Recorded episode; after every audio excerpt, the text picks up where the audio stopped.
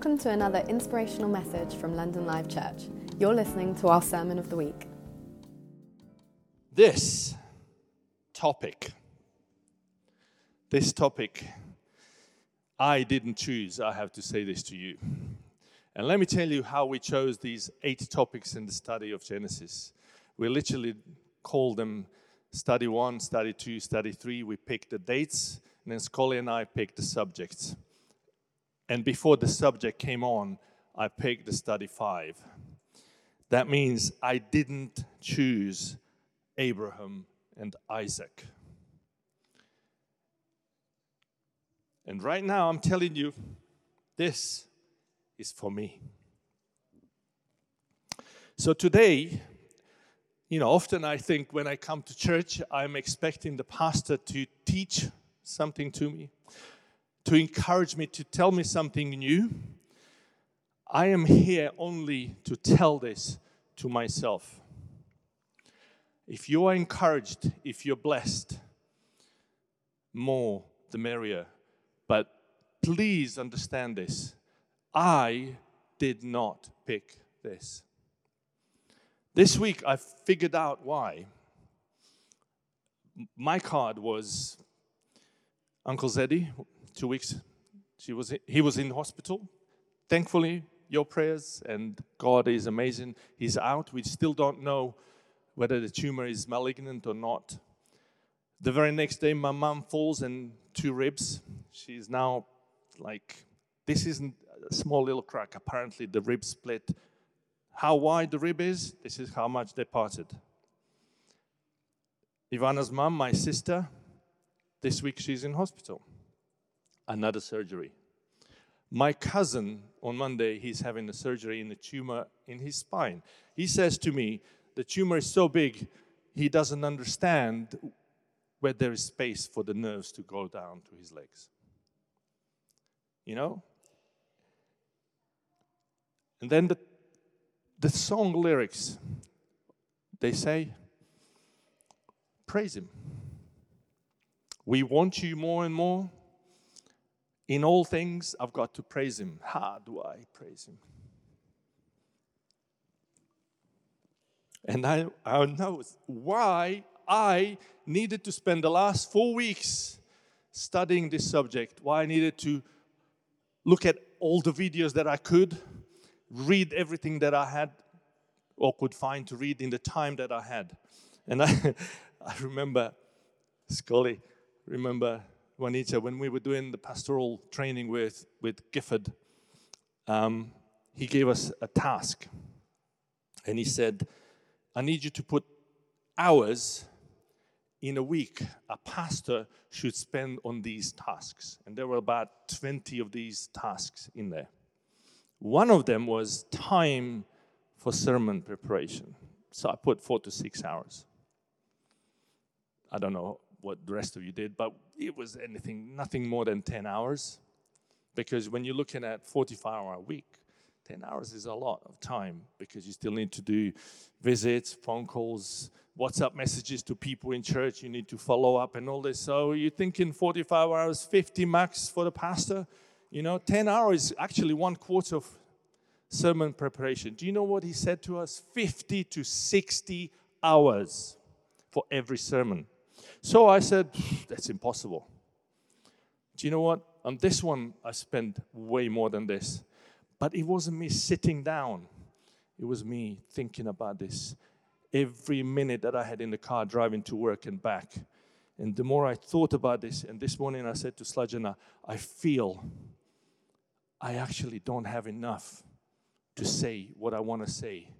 What I feel the Spirit is telling me that I need to share with you today. On the subject of Abraham and Isaac. And I call this analysis of a test. Who loves tests? Come on, hands. There you go. The friend from Serbia loves tests. You gotta be some masochist over there, hey? I don't know. I always feared tests. Not that I feared, the questions or anything. It was more about will I pass? That's what I feared, because I knew the secret. And what's the secret? I didn't prepare, right? That's the secret. I didn't prepare. That's why I fear the test. You know, the bad news of the test is really, it's a test. However, what is the good news in any test? Come on, speak to me. What is the good news in any test? One, you pass. Yeah, if you pass. Yeah, you pass if you pass, of course. Yeah. The good news is this. If you pass, you get to the next level. Those of you who are gamers, you know the satisfaction of the next level, right? The next level. And then again, start all over again. You see, in life, we get these minor tests, like little pop quizzes, you know, and things like this. And then, as they would say, a whopper comes along. It slaps you so hard, it sends you 10 years in the future. And you don't know what to do. It's a major exam. And you know it when God is ready to move you to a major level. When God is ready to give you that new level and experience with Him, it always comes with a test. There is no other way. It always comes with a test.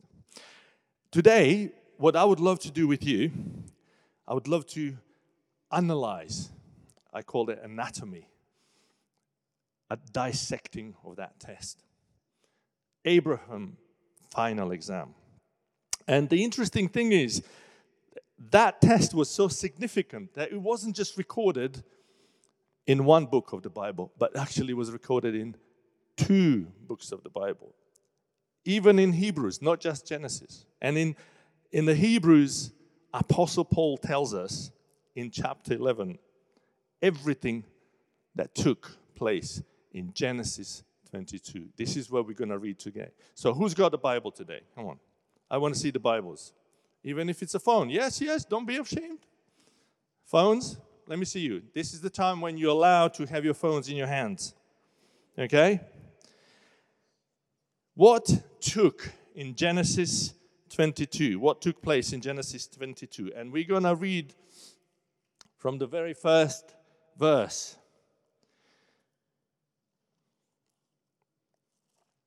And it goes like this. Sometime later, God did what? Tested Abraham. I didn't come up with this word. It's written here. It's written in Hebrew. In two places, God tested Abraham. He said to him, Abraham, here I am, he replied. Then God said, take your son, your only son, whom you love, Isaac, and go to the region of Moriah. Notice this. The region of Moriah. Sacrifice him there as a burnt offering on a mountain I will show you. So, do we know where Abraham is supposed to go? I might be reading a different translation, but pretty much it says the same thing in most translations, okay? Do we know where Abraham is going? Where? The land of Moriah, or Moriah, okay? Some translations of the Bible, in the very next text, it says this. This pained Abraham. He was in agony. And there is a reason for this. If somebody told you to come to this church today to worship God, and before you do this, you need to sacrifice something that is the most precious thing to you. Think of it, what it is. Think of it. you have to get rid of it. Not something that you have spare. Something that you cannot live without. And after this moment, you cannot have it anymore. You have to sacrifice it if you come to worship here. In fact, you have no choice. You have to come worship to sacrifice this. This is what God is asking of Abraham. How do you worship that God?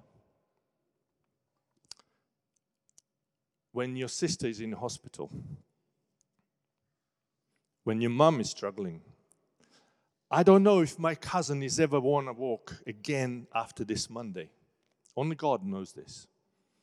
How do I worship that God today? Yes, I am praying. I am praying that all works out.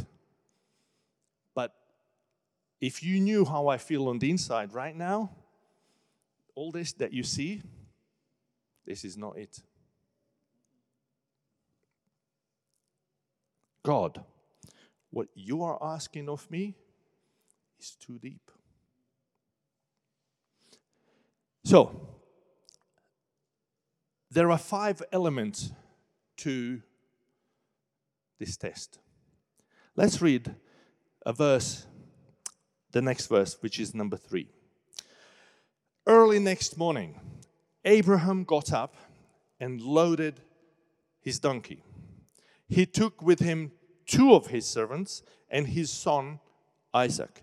When he had cut enough wood for the burnt offering, he set out for the place God had told him about. Notice the very first point in this test is obedience. What did Abraham do? The very next morning, he got the instructions. In order to complete the test, there are instructions. Study every day. Read. Memorize.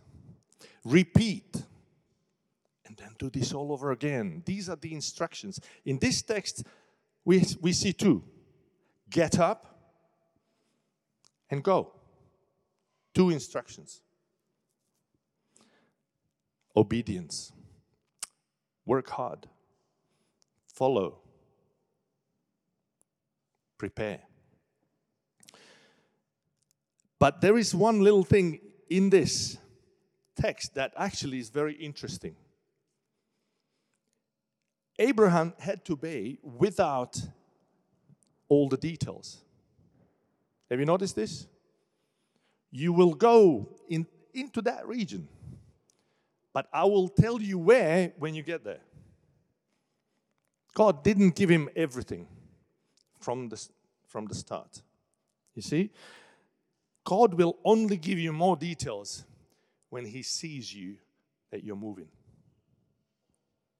When you decide to make that step, when you make that very first step, God will speak to you. On the journey, he will tell you, that's where I want you to go. But you have to trust. One of the reasons that we do not see more details from God is probably because we hesitate to make that move. That's the move of faith. And faith is measured by movement. Are you willing to step out? If there is no movement, there is no faith. And I don't really care how faith-ish, if that's the word that exists in English language, you feel. Right, let's go to the verse number 4. On the third day, notice that one, Abraham looked up and saw the place in the distance. And the verse 5, he said to his servants, stay here with the donkey while I and the boy go over there. We will worship and then we will come back to you. The first thing that strikes me about this text is this. At the very beginning, God tells Abraham, I want you to go into that region. He doesn't know exactly where. By the time we come here, God did speak to Abraham, and he told him exactly where. Because Abraham looked up, and he saw. He saw something. So he knows where. God has spoken in between. It doesn't say in the Bible. That's all I can assume, because Abraham knew where to go. Abraham has to step out. However, he's going there, and he's telling his servants what? What's going to happen? When the boy and I come back, you stay here. So, here's the thing. Here is Abraham and his boy, and there's God promising a massive nation from this young man who happens to be around 27 years of age at the time. And then here we are, where God says, right there, this is where you're going to sacrifice him. What happens with the promise? What happens in between? Boy and I will come back. Abraham is absolutely sure about this.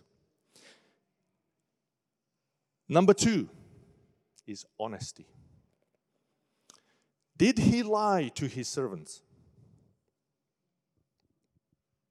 Come on, speak to me. Did Abraham lie to his servants? Why? Why no? Daniel, speak up. He told them he has to do, but God told him to kill his son. How can he to know? Yes, they didn't know what was going to happen, but Abraham knew. In his heart, right? You would know the truth. Are you lying to your servants? No. He has faith. When you call to faith, you've got to speak the truth, even in the midst of the contradiction of the circumstance. If I look today, what I'm hearing on the news and the social circles and what's going on, I don't want to be specific, but you know what I'm talking about. When you cannot even call, what is a woman? And when you speak about this and you're cancelled, this is when you called to faith. When you speak the truth, even in the midst of the circumstances you find yourself in. Even in the danger of being cancelled. I mean, I don't care. I'm nobody. But there are people who do good things, and they speak up. So, Abraham is now confused. He said, God, hold on a minute. Would you not be? But there is one little element in this here. And it says this. On the third day, Abraham looked up and saw the place. Abraham knew. The thing is, what did Abraham know? What did Abraham know? In order to understand this, we actually have to go to Hebrews 11, and I'm going to read this Hebrews 11 and 12. And it goes like this. By faith, Sarah herself received power to conceive, even when she was past the age. That's a very polite way of saying, nope, no more babies. That's very English, I have to say that. Since she considered him faithful who had promised, therefore from one man, and him as good as dead. And that's about Abraham. Right? So this is like, what he's saying here is like a dead man trying to have a child. That's who Abraham was. I'm not making this up. This is what the Bible says. Abraham knew this, you see? And he's thinking this. If I obey you, God, and do what you told me to do, which is to kill my son, but at the same time, I have to believe also the promise you made before you gave me this task, which is that I will have nation that's going to be like, what, grains of sand, like stars in heaven. Nobody's going to be able to. So there is one promise. Here is your son. You will have it even though you can't have children. On the other hand, I have to do something that contradicts what you've just told me. Then I also have to believe another thing, and which is that anywhere, somewhere in between, there must be a miracle. There must be a miracle that you have in mind so that the two of us can walk down that mountain. And how he knows this miracle is going to happen is because the first time miracle happened. Sarah gave birth to a child when it was impossible, in this case physically. We have another miracle that happened many years later. It's a picture of Jesus. From a woman that never touched a man. It's a miracle.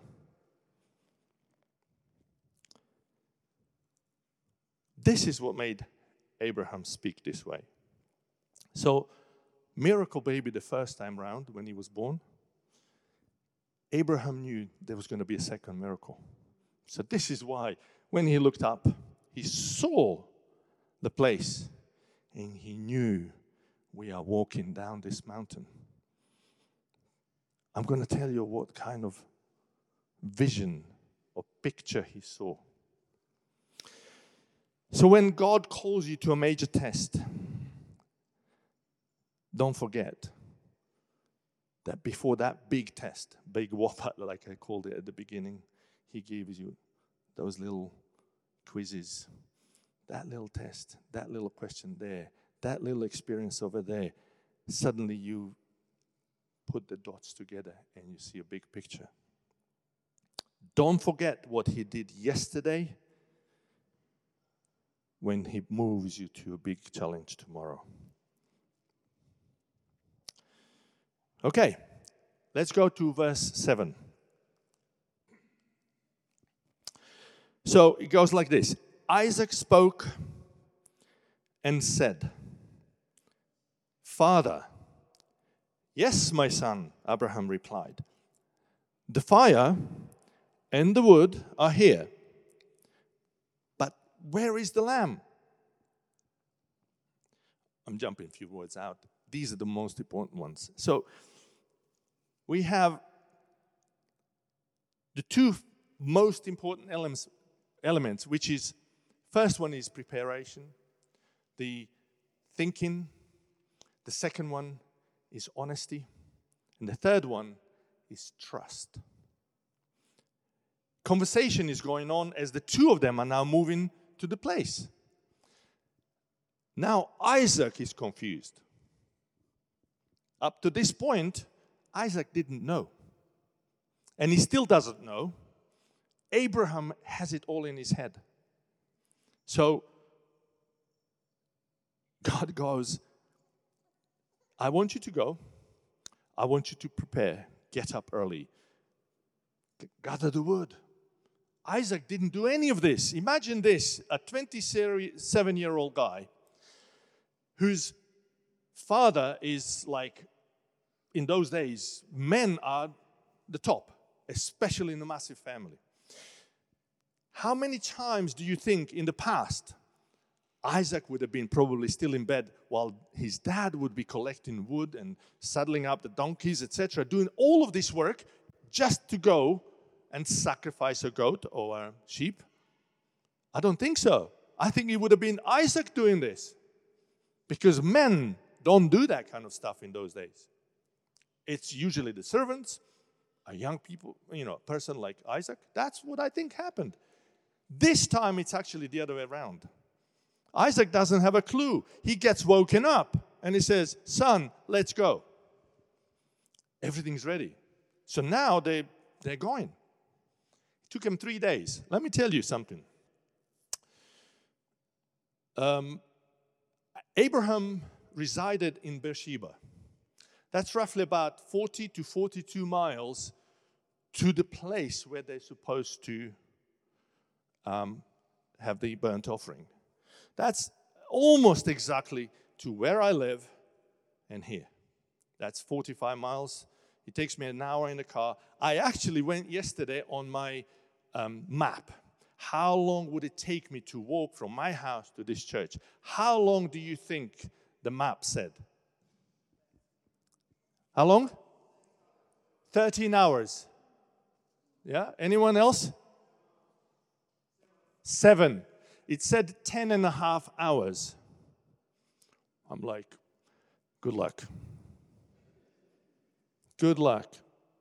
I'm guessing probably it's possible. It took them 3 days, but this would have been probably, let's walk and then sit down a little bit. It's hot in the day, right? In the evening we sleep, in the night, in the day we walk. Donkeys don't go very fast. You know, there are servants, there is like weights and stuff. 3 days to travel 42 miles. And then this last, I don't know how far, I'm assuming probably a mile, because they could see it. So they're having a conversation. And Isaac is saying, listen, something doesn't make sense here, God, Father. Please explain to me, what are we going to sacrifice? What are we going to put on that fire, on that barbecue? Sorry, neighbors had barbecue yesterday, so it's still in my head because it was smelling in my house. Pardon? Yeah, I came home and there was fire and there was smoke, and I was like, okay. Okay. They're new neighbors, they're lovely, so they're not watching, that's okay.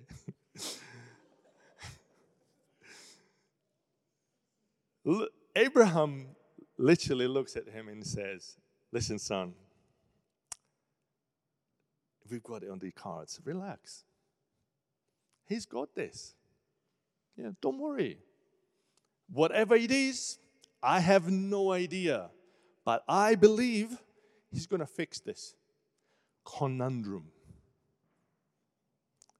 When God puts you in an exam, only He has the answer to this dilemma.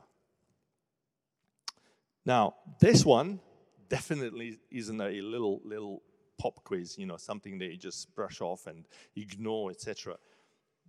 This is something really confusing. So, as they're walking, Abraham knows God will provide the solution as long as I trust the process. Because God set out the process. So he takes his son and then he puts him on the altar. And we read this back in Genesis again. In verse 9. So it reads like this. When they reached the place God had told him about. Notice this, now he knows exactly where it is. Abraham built an altar and arranged the wood on it. He bound his son Isaac and laid him on the altar, on top of the wood. Can you imagine? I walk over to you now and start putting handcuffs on you in the middle of my sermon. That's precisely what happened there. You know, he was expecting to go and pull up some kind of a leg or a head of a sheep somewhere out of some kind of a, I don't know where, a bag or something. No, he's tying Isaac. What is Isaac thinking? Verse 10, then he reached out his hand and took the knife to slay his son. Verse 11, but the angel of the Lord called out from the heaven, he said, Abraham, Abraham. Notice the very first time, there was only one. Abraham. This time, God calls out too. It says, angel of the Lord. Many theologians are absolutely convinced this was Jesus, because every time it said angel of the Lord in the Old Testament, it always refers to Jesus. Why twice? He wanted to make sure that he heard him, because we didn't want a mistake this time. When God calls twice, better believe it's something serious. Better believe it's something serious in your life. And Abraham says, here I am. Verse 12, let's go on. Do not stretch your hand against him, for now I know. What is it you know now? You fear me since you have not withheld your son, your only son, from me. Let me ask you something.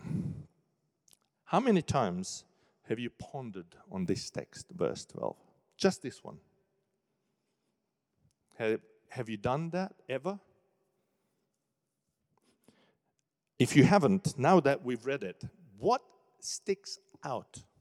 What stands out that doesn't make sense? What stands out that doesn't make sense?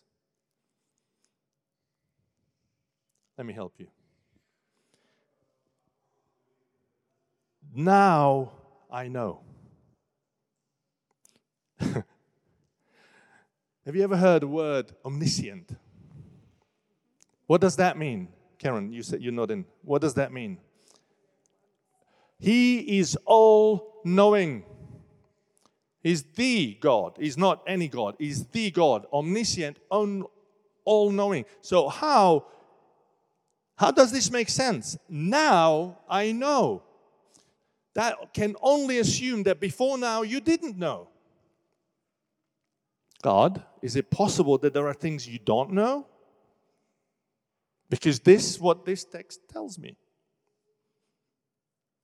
You see, God knows everything about me yesterday, because it happened yesterday, so we can't. Even I know what happened yesterday. Even probably you know. So that's not godly thing. Today, yes.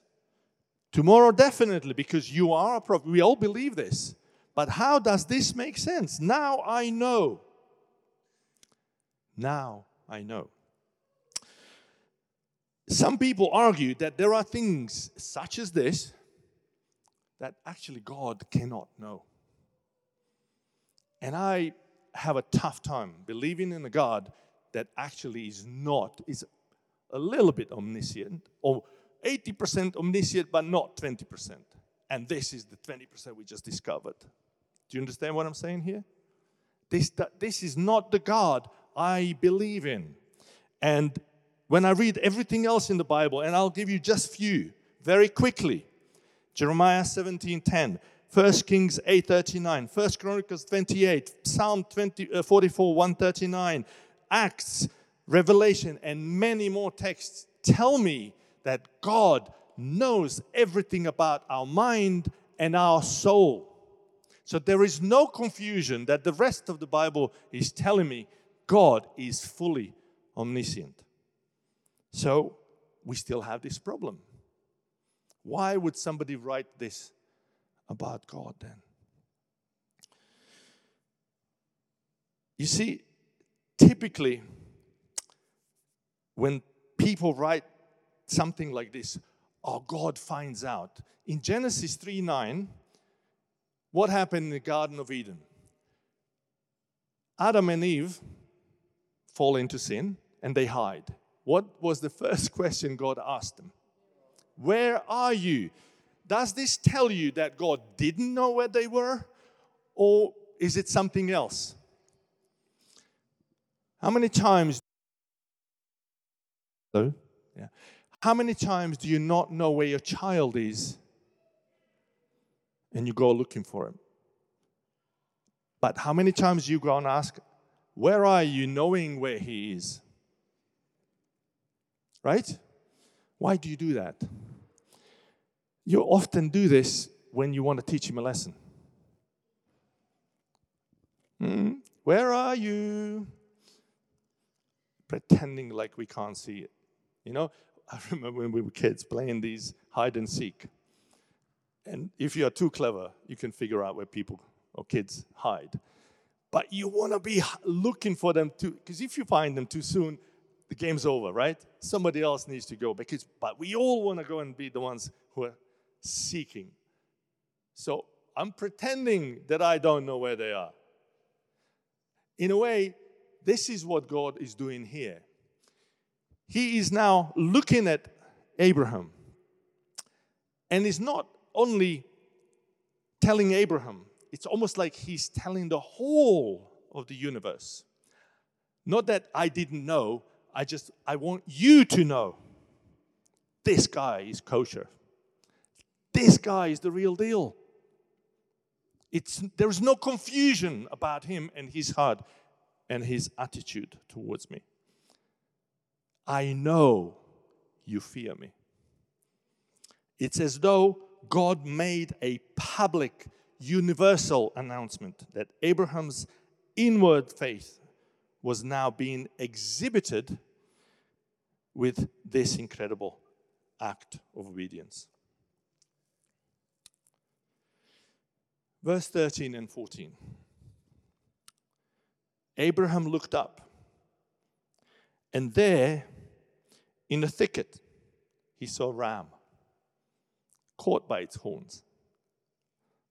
He went over and took the ram and sacrificed it as a burnt offering instead of his son. And verse 14, so Abraham called that place, the Lord will provide. And to this day it is said, on the mountain of the Lord it will be provided.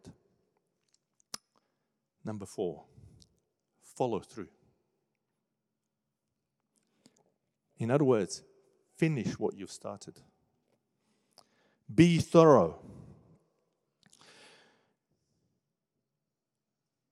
Jehovah Jireh is just one of the names that we have in the Old Testament for our God. Who knows what Jireh means in the context? Provider. It also means to see beforehand. So, what we are provided, God already pre-sees. So our provision is something that He's already seen. God pre-sees everything that you have today. So I love the picture. As Abraham is walking one side, remember, he didn't see the ram. Something else is happening on the other side. The ram is walking up this way. Even though I don't see my provision, that doesn't mean that God hadn't already pre-seen it. So, when we look at this between me and God, who do you think is going to be the one who's surprised? I have to tell you, this is probably one of the quietest rams in the history of rams caught in the thicket. The quietest ram in the ram history of the world, right? Because let me tell you, big horns, I don't know, I grew up on a farm, so I've seen all sorts, okay? Some of them have got straight horns, but some of them got really curly ones. If they get caught, there's no way. There is no way of getting out, okay? And if it's in the thicket, that's usually with, thorns and it's dry, you hear it. There's absolutely no way they would not have heard. If Abraham didn't hear it, the young boy of 27 would have heard it. God keeps His provision quiet until such time you're ready to receive it. The question, how do I move from God's provision, prevision to His provision? What is the process? What do I need to do? See, until Abraham completed what he was tasked to do, not before, only when he completed this, that his prevision became a provision. Whatever God is going to do in your life and circumstance, He has already preseen. Things that you are not seeing right now are waiting for you. As you're sitting right here, as we are talking about this now, tomorrow, in 10 days' time, in a year's time, God has already preseen. But you won't see it provided until you have completed what He asked you to do. See, most Christians are very much a part-time Christians. They will do a little bit here, a little bit there. I will come to church for maybe 15 minutes now, half an hour the next week. Oh, I'll come the week after full service, and then I'm not going to come for 2 weeks. Have you finished what He had asked you to do? If you take 50 years to do this, don't be surprised if it takes 50 years to receive your provision. If you delay obedience, you're only delaying what's already promised to you. The provision to become a provision. And let's read the last four texts. Verse 15 to 18. The angel of the Lord called Abraham from heaven a second time and said, I swear by myself, declares the Lord, that because you have done this and have not withheld your son, your only son. Notice the phrasing here. Where else have you heard this? This has been written way before the second writing of the same phrase. Your only son, I will surely bless you and make your descendants as numerous as the stars in the sky and as the sand on the seashore. Your descendants will take possessions of the cities of their enemies. And the last verse, and through your offspring, all nations on earth will be blessed because you have obeyed me. Do you feel that blessing? All nations are we. It's us. Do you feel that blessing right here, right now? If you don't, seek your prevision becoming provision. Seek it right. Start today. God says simply, from here, now, I will take care of it. I've got this. This is what God is saying to you and me today. He's saying this to me. On this journey of faith, when you're struggling, holding on to that Isaac, whatever that is in your life, and God is asking you to kill it.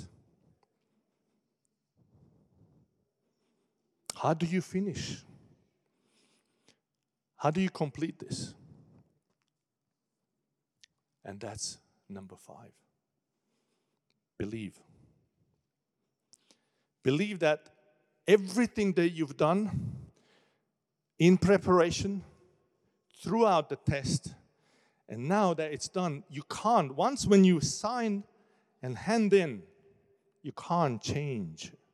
You know, like multi-choice, 1 of 4. That's number 3 that you've scribbled in the question number 9. You can't change it anymore when you hand it to the teacher.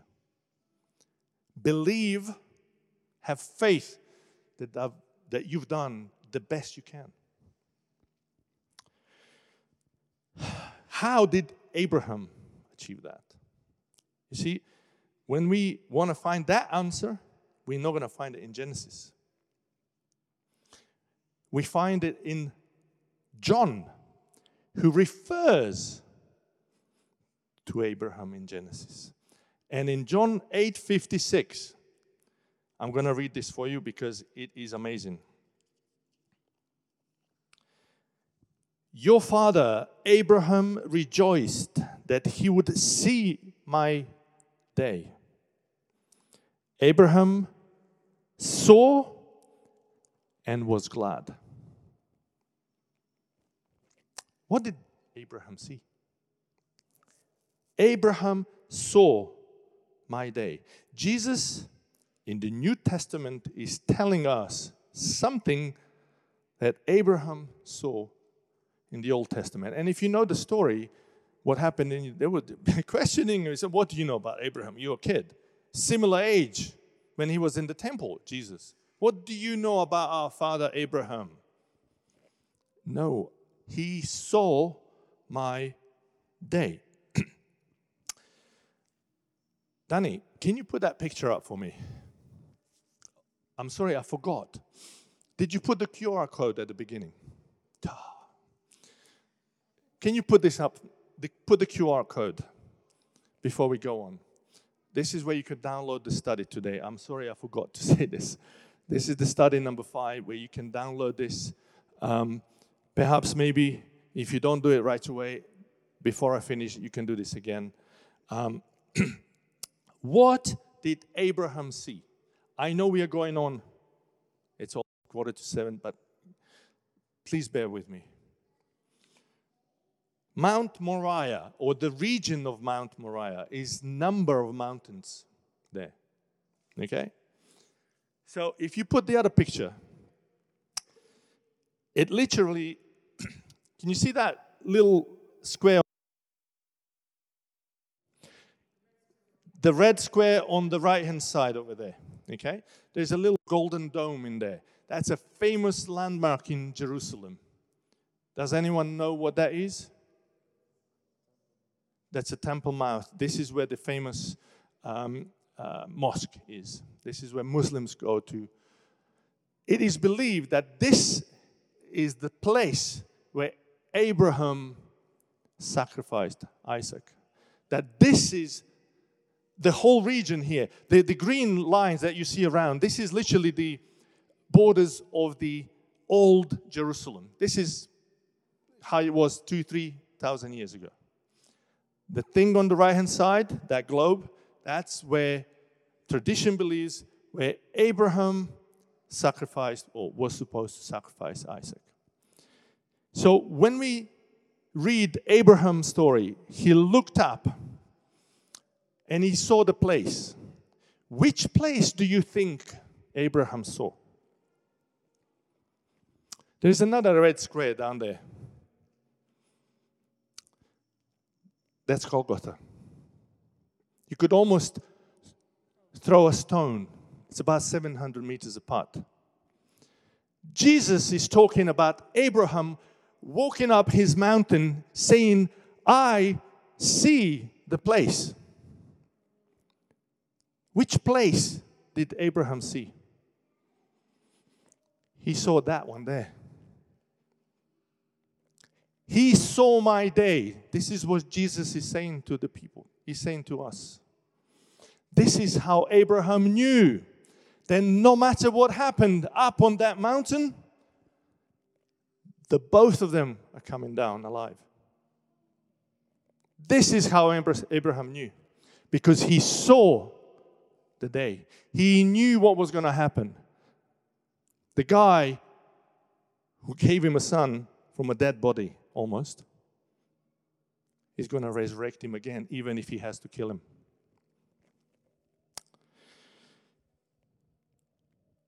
Hebrews 12:2. Do not forget that.